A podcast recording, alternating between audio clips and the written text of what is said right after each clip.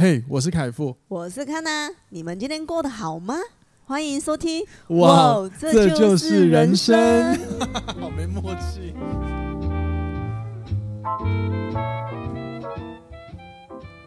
欢迎收听哇，这就是人生。大家好，我是凯富，我是康娜，欢迎回来。今天的节目录音的时间因为是情人节，所以祝大家情人节快乐。啊，我也要讲吗？废话，情人节快乐！哎，温柔一点好不好？对对，好好对一下听众好吗？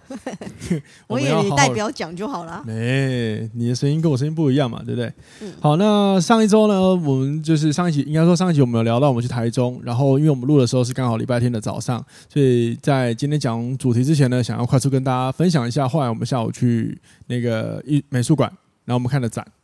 国立台湾美术馆，没错。然后首先我必须说，那个美术馆真的是设计的，我觉得很漂亮，嗯，蛮推荐大家去的。但是前提是你喜欢逛展的话，嗯，而且它目前应该不用门票，因为我们那天去是没有门票的，对，只要付停车费就好。可是，哎，不对，高雄有的时候要收费哈。对啊 ，OK， 好，那总之呢，就是如果你不知道去哪里，你去台中，你可以去逛一下那美术馆。嗯，然后让我们在参展的时候，其实我们印象比较深的是一个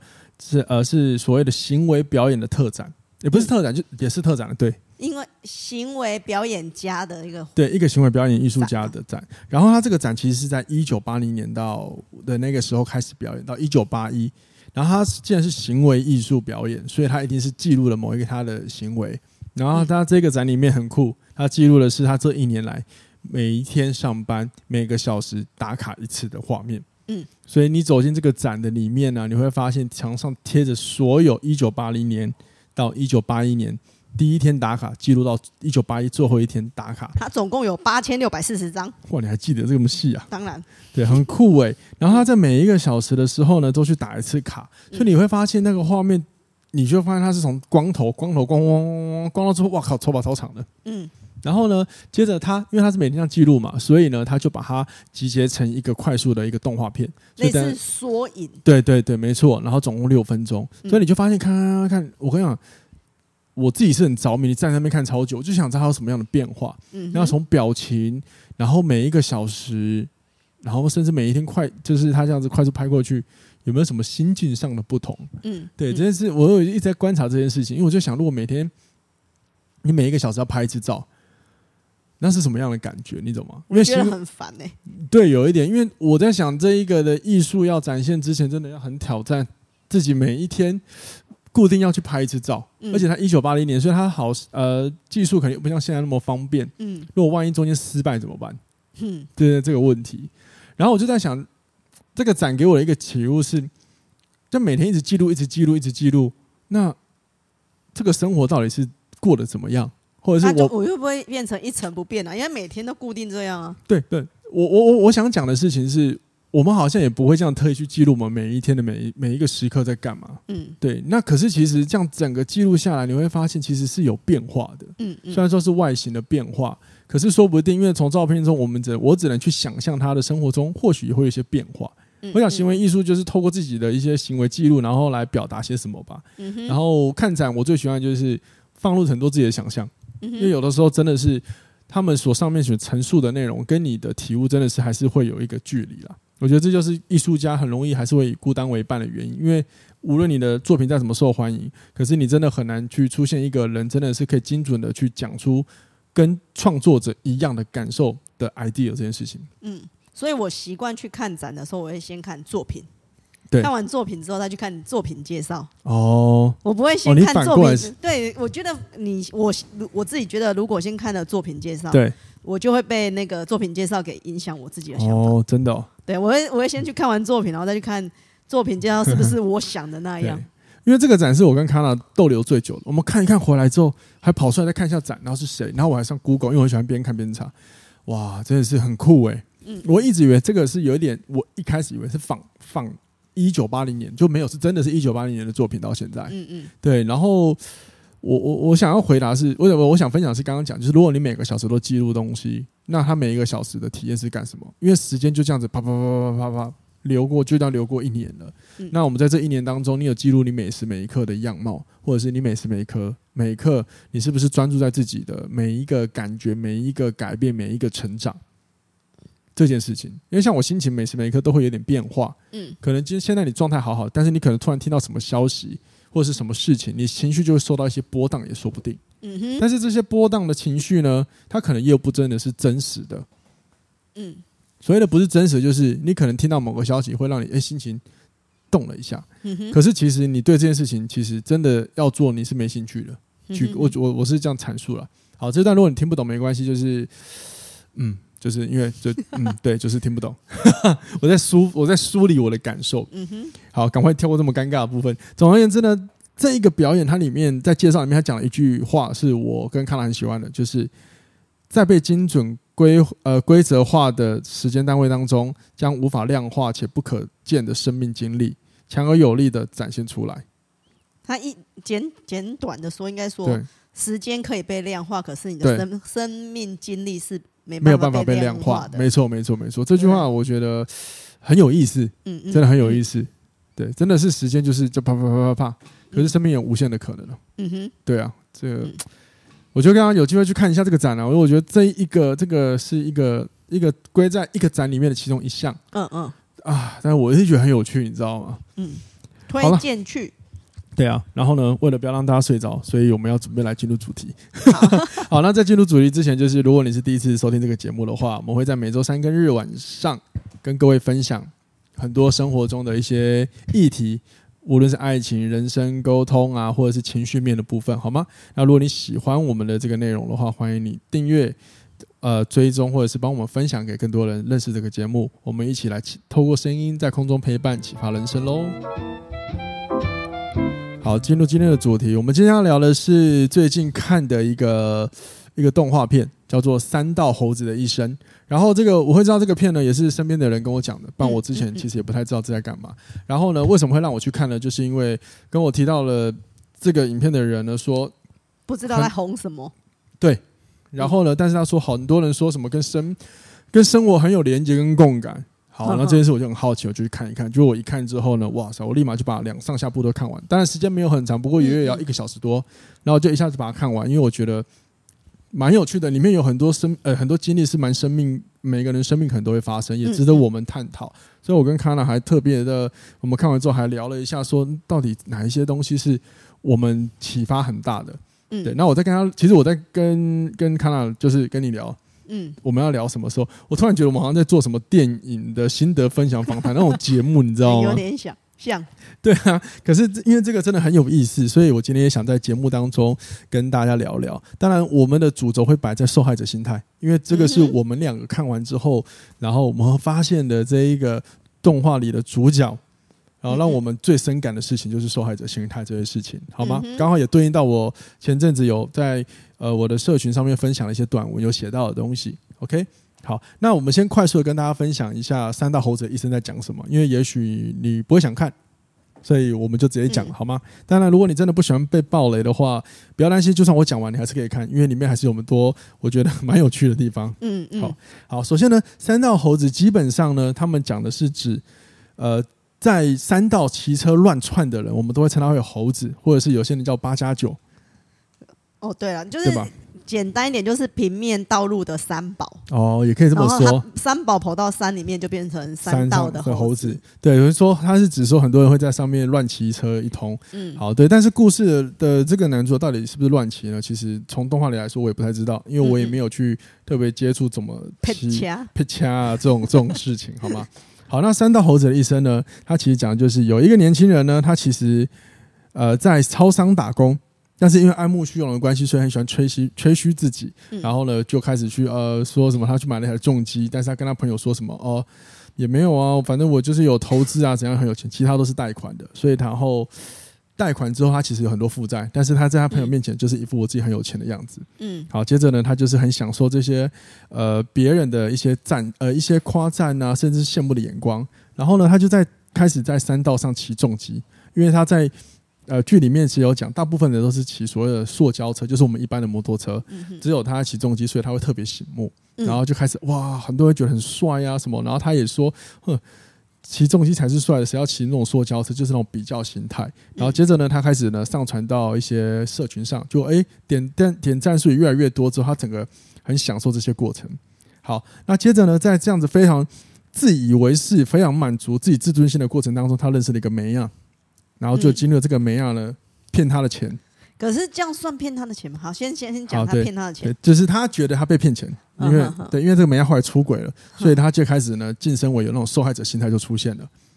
因为他会觉得自己，看我自己对你那么好，你要什么都给你钱，我还真是去借贷哦，然后来买车给那个梅亚，买重机给他，结果那个重机跑去跟别人，嘿嘿嘿，对，好，然后接着呢，然后他就很难过，后来就分手了。然后这分手之后呢，他想说要在网络上攻击那个女的，就没有想到，竟然换来有更多人也是酸这个男生，说什么你怎么样，可能就是你的问题啊，什么鬼之类的，然后让他大受打击。结果呢，他就离开了他原本在跑的那一个三道线。然后先回归到那个他平常打工的生活，因为他要还债嘛，他要打工还债。结果呢，在还债的过程当中，他又来了一个新的女生，但这次这个女的非常火辣。结果重点不是火辣吧，没有，那个很火辣。然后呢，重点是这个女的其实是好的人，所以呢，当这个女的知道这个男的有在骑摩托车，然后男的也知道女的有在骑摩托车之后呢，他又开始那个虚荣心又开始作祟了。对，作祟之后呢，开始有一系列的就是开始又是什么吹嘘自己有多厉害啊等等之类，然后炫技啊，甚至开始有买装备啊等等的。然后呢，但是这个女的是真心对她好，可是呢，开始这个女的也开始骑车，也有点名堂之后呢，开始旁边有男生接近她，然后使得这个男主角开始又觉得你这个女的会不会骗我啊什么之类的，然后用了甚至有很多情绪性绑架的话在跟她吵架，比如说你不能跟别的男人出去，然后女的说我没有不会对人家怎么样啊，然后开始人家不回她之后，她就说你就是怎样被抓到了吧，你这个人不敢回是不是，又开始周而复始的又开始比较，然后自卑感作祟啊等等的，渐渐的她就开始呢对她身边的人产生很多的抱怨，然后她为了要持续的比较爱慕虚荣，他又开始跟他身边的朋友借钱，对，然后借完钱之后他又没有能力偿还，然后直到他的朋友真的很好的朋友跟他说你要不要还我钱了，然后甚至他其中还有一个朋友又出车祸之后呢，这个男主角也没有去看他，所以变成是说他的好朋友除了跟他拿钱之外，也会觉得这个男主角怎么都不去关心他身边这个很重要的朋友，依然还在享受网络上的那一些网友啊名声啊，甚至还是在经营网络上那些陌生人。好，那然后同一时间更糟糕，就是当他的好朋友跟他要钱的时候，他还说什么干嘛一起提钱啊，是这样看我没有还是什么什么之类的，反正就情绪绑架的话一直喷出来，就最后呢，你就会发现这个男的不断的抱怨，不断的在觉得都是别人的错，他从不反省自己，最后呢又在一次的骑车上他遇到了一个劲敌，他忍不住又比较，最后就死掉了，因为出车祸挂掉了。对，然后这个内容呢，我上网看了一下，蛮多人说哇，真的很贴切，甚至有什么跟人生中很多事情都很有贴切，所以我们就决定来聊一下，我们在这个动画片里面，我们所想要分享的事情给各位。那你看完之后，你有什么样的那个，你觉得是值得探讨的地方？关于受害者这件事情，我觉得光那个融资借款去买能力范围之外的东西，我真的觉得让我匪夷所思。你就是说没有能力干嘛干这些事情是吗？对啊，因为剧情来讲，那个男生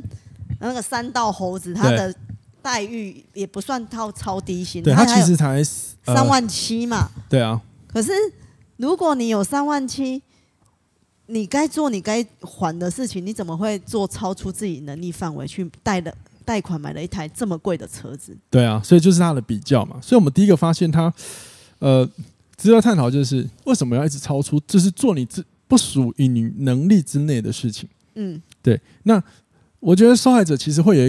一个心态，就是他往往会觉得自卑，然后他就很渴望别人的认同，甚至是别人的眼光。然后这个通常别人的眼光很奇妙哦，通常都会想从谁身上得到。不是从自己身边最亲近的人得到，而是那一些跟他不熟的人。也就是说，当他可能挑战了这些不熟的人，然后这些不熟的人给他很好的评价的时候，他可能才会觉得，我是厉害的，我被证明了。这是我觉得人很奇怪的地方。会不会是因为熟悉的人就会知道你本质就是那样，你没办法炫技到哪去？也有可能啊。也有可能我够了解你，我就觉得说，你那个根本就不是真的你。也有可能，可是我在想，有没有可能有一个原因是这样？各位应该都有曾经就是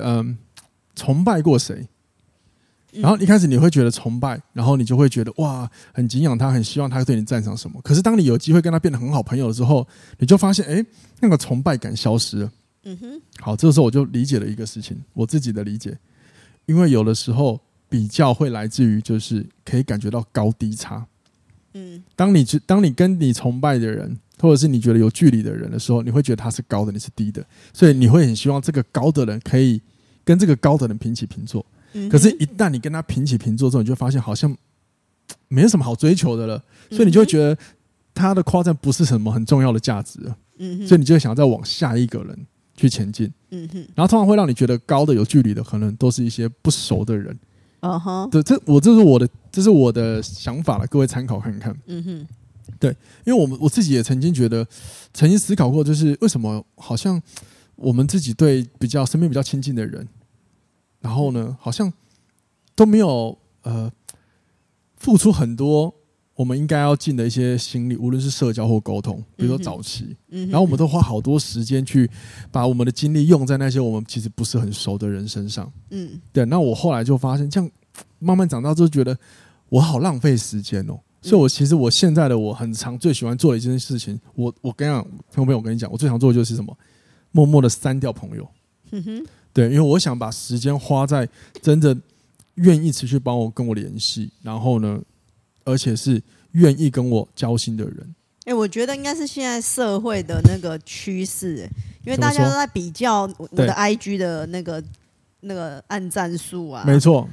对啊，那个到底有没有追踪数啊？对啊，那如果你一个追踪数很少的，你就会导致那些很想要像那种追踪数很高的人。没错。那讲到追踪数这个事情，就是有时候我在思考，大家在经营这些，比如说社群的目的是什么？当然，因为我经营是因为我当然希望人家可以藉由这个社群平台认识到我，然后认识到我的节目来收听嘛，然后去享受我提供的这些免费的服务的价值。可是有些人他经营半天，其实你可能仔细问他，他也不知道，因为他说他想变现的话，你看他的东西好像要变现也有限，因为有时候不是流量高就等于变现了。这个世界上那么流量多的人，高人多的是，但你确定他有变现吗？没有啊，很多人都是高流量，只是在经营自己好看。可是你如果又没有要去接什么文案什么的话，谁要找你？好看没有用啊。对，当然有可能有些厂商会找你业配，可是你也要业得下去啊。因为我指的意思是，就是除了好看，但是如果你真的端不出什么能力，你这个合作很难延续下去吧？这是我思考的吧。对啊，所以至少你看，像《山道猴子》里面这一个戏的第二个很好的那个女朋友，就告诉他说：“你现在有流量，那你要不要做一些什么来回馈你的？”就是对他，所以他就推荐他，你可以试试看卖一些你的周边贴纸，因为毕竟在上面经营的有段人气，你要有东西可以转移出去啊，不然你一直经营好像也不知道干嘛。对啊，这是我想到的，好吗？对，好，所以另外还有这个受害者心态，我觉得我自己在看这个剧的时候，我会觉得很烦的地方就是一直抱怨，因为我真的很受不了一直抱怨的人。所以抱怨包含的就是，对话里面常常就是为什么我做的这么好，或干嘛，我还是遇到这些事情。那为什么你们要来这样对我？或是一听到人家对你的提问，好比说那个戏里面有讲到，好朋友他真的很好朋友，跟他说要还钱，你不会拿钱回来，而且他明明就有讲原因，他说我也需要用到钱。然后那个男的第一句就是干嘛啊？你干嘛一直提钱呢？怕我还不了，怕我不还，我没有能力，是不是？我下个就给你啦。就是为什么一直用这种想法来看待事情，所以我是很讨厌这种人的。还有那个银行提醒他要缴费的时候，他不是也对讲了一堆说什么？我又不是不缴，欠个2期又怎么样？欠个2期又怎么样？真是傻眼了。我跟你讲，如果这个人出现在真实生活当中，他一定会后悔。光是你每一期的卡费，各位假设简单科普一下。假设如果你是每个月15号要固定缴卡费，好，这一天起你16号缴，你会觉得很快，对不对？依然会影响你的信用额度。会，而且那个没错，滞纳金很贵。对啊，所以开始在滚他的利息啊，所以越滚越还不出来啊。对啊，我觉得他这样子换算下来根本没有钱生活。对啊，所以你看吧，就是很有趣啊。我觉得受害者心态就会有很多回圈啊，那抱怨就是一个嘛，然后或者是你永远跟他聊天，你就会发现怎么都在讲一样的事情，一样的话题。其实你们有看剧就知道，第一段的那个谈恋爱的那个发生那些比较啊被骗的过程，跟第二段的一开头都是一样的回圈，他的对话基本上都一样，这也是蛮典型受害者会有的，就是哦，我觉得都是别人的错，反正我讲这些都对的，但他不知道他这个从他开始讲这些话的内容开始，就会把他导向到错误的路径去了，因为他而且这个时候他很难看到身边珍惜他的人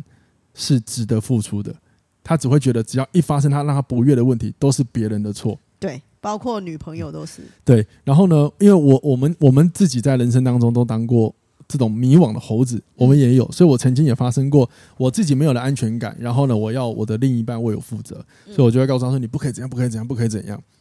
就是我看到戏里的样子，所以当然以前我年轻嘛，对啊，难免。所以但是真的就是各位有，如果你现在有这样的情况的话，真心建议你赶快反省跟修正吧，然后去找出你的不安全感在哪里，对，而且也要学习说不要永远都是别人的错，对啊，很多人都会觉得 女生 男朋友或女朋友离开我就是对方的错，对啊，而是他们都没有细想说人家决定要离开你的时候中间到底累积了多少不满，对，累积了多少爆炸，然后你就会发现，如果真的你会发现，如果你长大之后回看，你就发现他那个人在当下他用了多有成熟度的方法在所有解决所有这种问题，真的，对啊，好吧，那你还有发现什么？就是你觉得是受害者心态的事情？还有就是，我想一下，怎么突然断片呢、啊？其实，因为对我来说，整部都是受害者心态。我觉得整部好多可以聊的哦，真的哦。对啊，对啊，超级多，大家可以看。然后你刚刚讲的这句话，就代表说你现在一时想不起来，你在拖台前、哦。对对对。什么东西啊？你在拖台前哦？什么拖台前？我说整部好多可以聊，那你举例给我听一下。你很奇怪，反正我就记得有你的理财，你的那个情绪管理，然后你的有那个人际关系，然后还包括那个因为人际关系、感情关系而导致某些。我也觉得已经病态化的那种厌女模式，没错。所以你看这部，就是如果大家有看的话，你就知道他最后在比的时候都会说，哼，为什么怎么样怎么样，然后大家还是这样，为什么怎么都要离开，为什么很多为什么？他经典的是说，我很努力过生活，为什么我还会变成这样？对，好，接下来我要跟大家解构一下，到底怎么样的去看出一个受害者会有的样子。好，受害者呢，往往啊。都会因为自己所说的话，然后呢改变了他的思维。然后受害者最常出现的思维就是像底层逻辑书里面有讲到一个叫做注射剂，为什么加观点这个注射剂？当他为自己打仗制上这个注射剂的时候呢，他就很容易让自己陷入思考性的回圈。比方说，为什么加观点指的就是为什么我这么努力过生活，大家还要这样对我？所以你有没有发现这句话的前面是为什么，后面接的是我这么努力过生活，最后才是大家为什么要这样对我？所以这样听起来其实就是他前面其实默默的在合理化他的行为，所以最后一句话就是什么？大家为什么要这样对我？所以他会觉得错不在自己身上。这往往就是受害者最容易出现的问题。对，只要你想的是为什么，然后后面接一个通常是跟你自己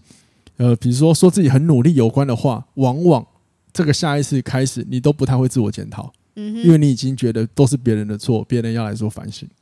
所以如果你要避免成为一个受害者，你要思考的事情是，如果你觉得你很努力了，但是你的结果不如你的预期，那你应该要想的事情是跟你努力无关，可能是你的方法有问题。只要你能够抓到这一个好像不只要你能抓到这一个比较真实的想法，基本上都可以帮助你慢慢的跳出受害者心态这件事情。那受害者心态往往呢会容易陷入就是刚刚讲的为什么怎么样，然后呢方法不改变，然后去责怪他人，然后就觉得都是别人的错，所以就像周而复始一直绕圈圈。他不会想说哦我也要反省，哦我也要尝试。而且受害者心态的人很常就是想要改变，然后尝试一件事情大概一两天就不做了，这也是让人觉得蛮头疼的地方，你知道吗？OK， 好，然后呢，接下来呢，我们就要来跟大家分享一下，就是关于我们看到的这个受害者的一些内容，然后呢，更值得我觉得我们可以借鉴在我们生活当中哪些部分我们要去注意的。好比说刚刚Kana讲的第一个，我们要做能力范围之内的事情。做能力范围之内的事情，因为你刚刚提到嘛，金钱这件事情嘛。对啊，因为老实说我觉得你的金钱观念是要去培养的、uh-huh. 因为老实说我自己的待遇可能也差不多那样而已。对，可是我觉得这样相比下来，我觉得我比较懂得踩刹车，因为我觉得以前因为我国中毕业就出来工作，然后你要支付自己的生活所需的时候、嗯、哼，你就要去拿捏说什么是必须要花的，什么是想要花的，你要先去做取舍，而不是说我再去跟人家借钱或者跟银行借钱，对，来支付我想要的，而不是必须要的。 对， 对，没错、嗯、好，那顺着刚刚Kana讲的这一个，就是你要知道你能力范围的事情嘛，所以我们借由三道猴子这一个戏的里面来说，我个人觉得需要值得我们思考就是学会停损这件事情。嗯，因为当我们一直陷入在我们是受害者心态的时候，往往我们会忘记要自省，我们刚刚有提到，所以有的时候你学会了自省之后，你会发现如果现在你做的事情都不会让你有快乐的结果，赶快踩刹车吧，停下来吧，不要再一错犯错了。那但是我们在学会停损的过程中，往往会容易跟一件事情比较，就是不甘心。嗯，然后但是如果你一直关注不甘心，你就会容易一直落入受害者角色，就认为都是别人的错，为什么我要一直踩刹车。嗯，各位如果你们有看过梨泰院，你们就知道在这部戏里面，其实男主角常常的也会去在大家觉得委屈的情况之下，尝试也去道歉，因为他会在里面找到他觉得是应该他要去面对的错误的地方。我觉得这就是很值得敬佩的一个事情了。嗯，适度的学会停损，不要落入同样的错误当中，是很重要的事情。嗯，好，那下一个呢，就是跟社群经营有关。刚刚我们也有提到，他其实很着迷于社群上的一个大家的眼光，光鲜亮丽。对对对。可是我们要思考的事情是，经营社群上的高光，嗯，它真的能够等于现实中的快乐吗？嗯嗯，对，好比说我刚刚有提到了，很多人有时候在经营上面会需要很想要有流量，可是这个流量可以带给你什么？快乐啊，好快。那如果你是真的有快乐就好，但是相反的你也要注意，如果今天流量停滞了，你的快乐就不见了。嗯哼，所以他现在变成很多人为了流量这件事情去做了一些很愚蠢的事情啊。真的耶，真的耶，我就没错，或者是就是他可能为了流量，但牺牲了很多他真实的样子。因为他可能就会定型于给人家，就是说就是大家看到的样子。比如说假设他其实好，我们讲最经典的好了，早期的一个百万 YouTube 小玉，现在因为有那个换脸风波嘛，吃死法嘛，他曾经在早期刚有 YouTube 的时候，他就说过小玉这个只是他的人设，不是他真实的样子。可是他后来很痛苦啊，因为大家都觉得他就是这样啊。哦，对啊，你懂了吗？可是这种我觉得还好，只是有些人会做很危险的举动，比如说，小玉很危险，去跳什么东西啊，去干嘛？我是觉得小玉做的事情也没有比较好啊，就是但是其实我知道跟你的意思是雷同的，对，所以我觉得经营社群是我们现代人的绝对的生活。然后我在哇，这就是人生的 podcast 真的蛮常聊这个话题。只是你在经营社群真的是看好你的目的。不然你会经营到你不知道要从哪回，因为有太多人每天都会上来剥削你的注意力，给你很多你的评论。那我常常在 YouTube 上看影片，有时候会看到有一些网红的访谈，有时候他们不管多红，最后你总是会你看到后来总是会看到有一集他会说，我现在开始不太去在意谁酸民的眼光什么什么什么之类的，就是大家一定都经历过，就是很在意走不出来的那个状态了。对 maybe 这就是在经营社群上面我们要注意的地方，好吗？好，那接下来就是不要把自己的120分心力用来讨好与自己关系没那么亲密的人。这也是我在这部戏体验到的，也是我最近透过一些生活体悟跟旅游体验出来的。就是我觉得还是就是学着跟现实中的人相处，讲白话就是跟你旁边愿意跟你讲话，即便你再糟糕，讲白话一点，你再怎么鸡巴你，他都愿意跟着你的人。但是你不要磨掉这些人对你的耐心。很多人很喜欢把心力啊用在那些跟他其实关联性没这么好连接的人，然后直接去冷漠掉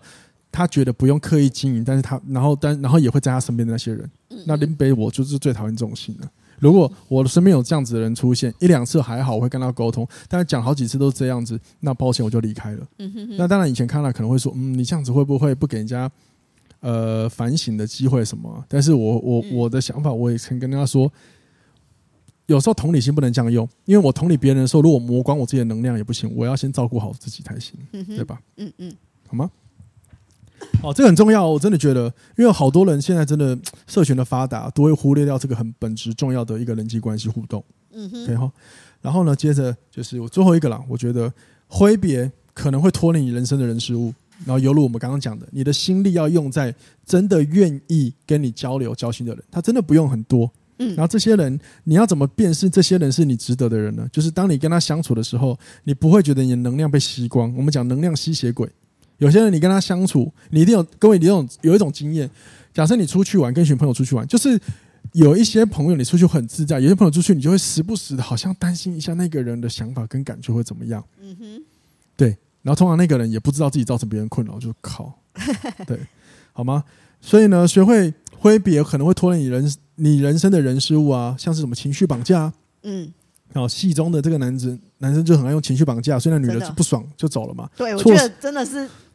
真的停损停得很好。我对我真的女生停损停得很好，真的就学会停损吧。如果她又再一次的，哦，好了，宝贝，你不要难过，我以后不会再见面了，或跟谁某个男生见面了。嗯，那她也在犯同样的错，因为她的错在她这样这个行为，她不会快乐。嗯，对，然后她应该要离开他，然后让那个男的自己在错误中去反省。但显然这个男的是标准型的受害者心态，不会反省，所以结果来说，这个戏最后他是死掉了嘛。嗯，那现实生活中很多受害者呢，可能至今无论到几岁，他依然都在同样的回圈绕式。嗯，因为他永远活在为什么加观点这个强烈的洗脑注射剂，他都注射自己都是别人的错，我不用改啦。嗯，神经病。欸，其实我看完我觉得那个整部戏的猴子可能类型有几个。欸，第一个就是你讲的被害人对心态的那种猴子，对，一种就是那个绿茶婊，都是骂艳女的那个。然后一个就是为了爱情做傻事的，你看那个猴子，他为了女朋友，他为了他贷款嘛，对对对，然后去信贷嘛，然后做了很多事情。对，那我就觉得是做傻事的，也是啊，对啊。然后还有一个就是那个想要做被认同的，做出很多笨事傻事的人。对啊，所以你看我这边也写到一个，就是如果你身边有个人会让你感觉到你好像有那种被利用的感觉，嗯，不要怀疑，一开始你可以思考是不是自己想太多，但如果有好反周而复始都是这样子的话，你就尊重你的感受吧。嗯哼，因为也许你真的被利用。嗯，当然我觉得很多时候假设 A 利用了 B，嗯，但是 A 可能不是坏人。嗯，对，他只是因为他觉得你是自己人就不用刻意经营，所以他对你很多东西都就是一直那个，就是一直啊要求你啊干嘛干嘛干嘛之类的啊，反正很讨厌，你知道。欸，可是我觉得蛮多人会这样，就是比如对自己家人或亲近人会觉得说他永远都是在我旁边，对，所以我就不用去刻意去经营或照顾他们。没错，他们永远都会在我旁边嘛，所以我一定要去抓个随时会跑掉的对象。对啊，对啊，就是神经病啊！就有时候我刚刚讲，不要把你的120分的那种心力用在这些人身上。嗯，好，那最后这是我们分享的啦，就是各位还是可以看一看啊。然后，如果你们有什么，你们看完的体悟，想跟我们交流的，也真的欢迎。因为这部戏，这个剧，这个动画剧，我是蛮值得看的。嗯嗯。然后呢，我看完之后，其实我最后想跟大家分享，就是对我来说，现在交朋友，什么样的人我会持续跟他深交。嗯哼，然后同时也是我的选择。嗯，就是跟你沟通事情的时候，就算有冲突，但是也不会刻意要针对错，只是互相理解。哦，原来你的观点是这样，我的观点是这样。嗯嗯，但是我们不会把它一直用在就是生活中的所有事情。嗯哼，举例，我跟Kana，假设我们在工作上有想法上的不同，我们有一点小的立场不同。嗯，好，但是我们愿意待在这个有点尴尬的立场之下，但是我们不影响其他的生活模式。这种人我是会跟他深交，因为有时候真友情是需要摩擦出来的。嗯哼，但是如果说眼前这个人让我感觉到，如果我这样子跟他冲突下去，会影响到我们的友情，嗯，那我就会选择停止，我就不会再讲下去或争下去了。嗯嗯，因为我觉得没有必要为了争，然后毁掉一个友情。对，嗯，可是有时候我们人生就是在讨论一些事情的时候，难免有时候你就是知道对方的可能观点真有问题了。嗯哼，对，所以我们会想要去有点据理力争，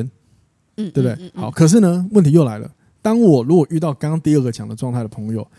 我可能会为了不要失去这个友情，然后呢，我就选择不要跟他争。可是我还在会我自己，我个人会在思考，那他真的值得我这么做吗？嗯哼，他在我生命当中真的有重要成这样吗？嗯，很多时候人会觉得一个人很尊重是来自于过往你们可能曾经的一段回忆。嗯，可是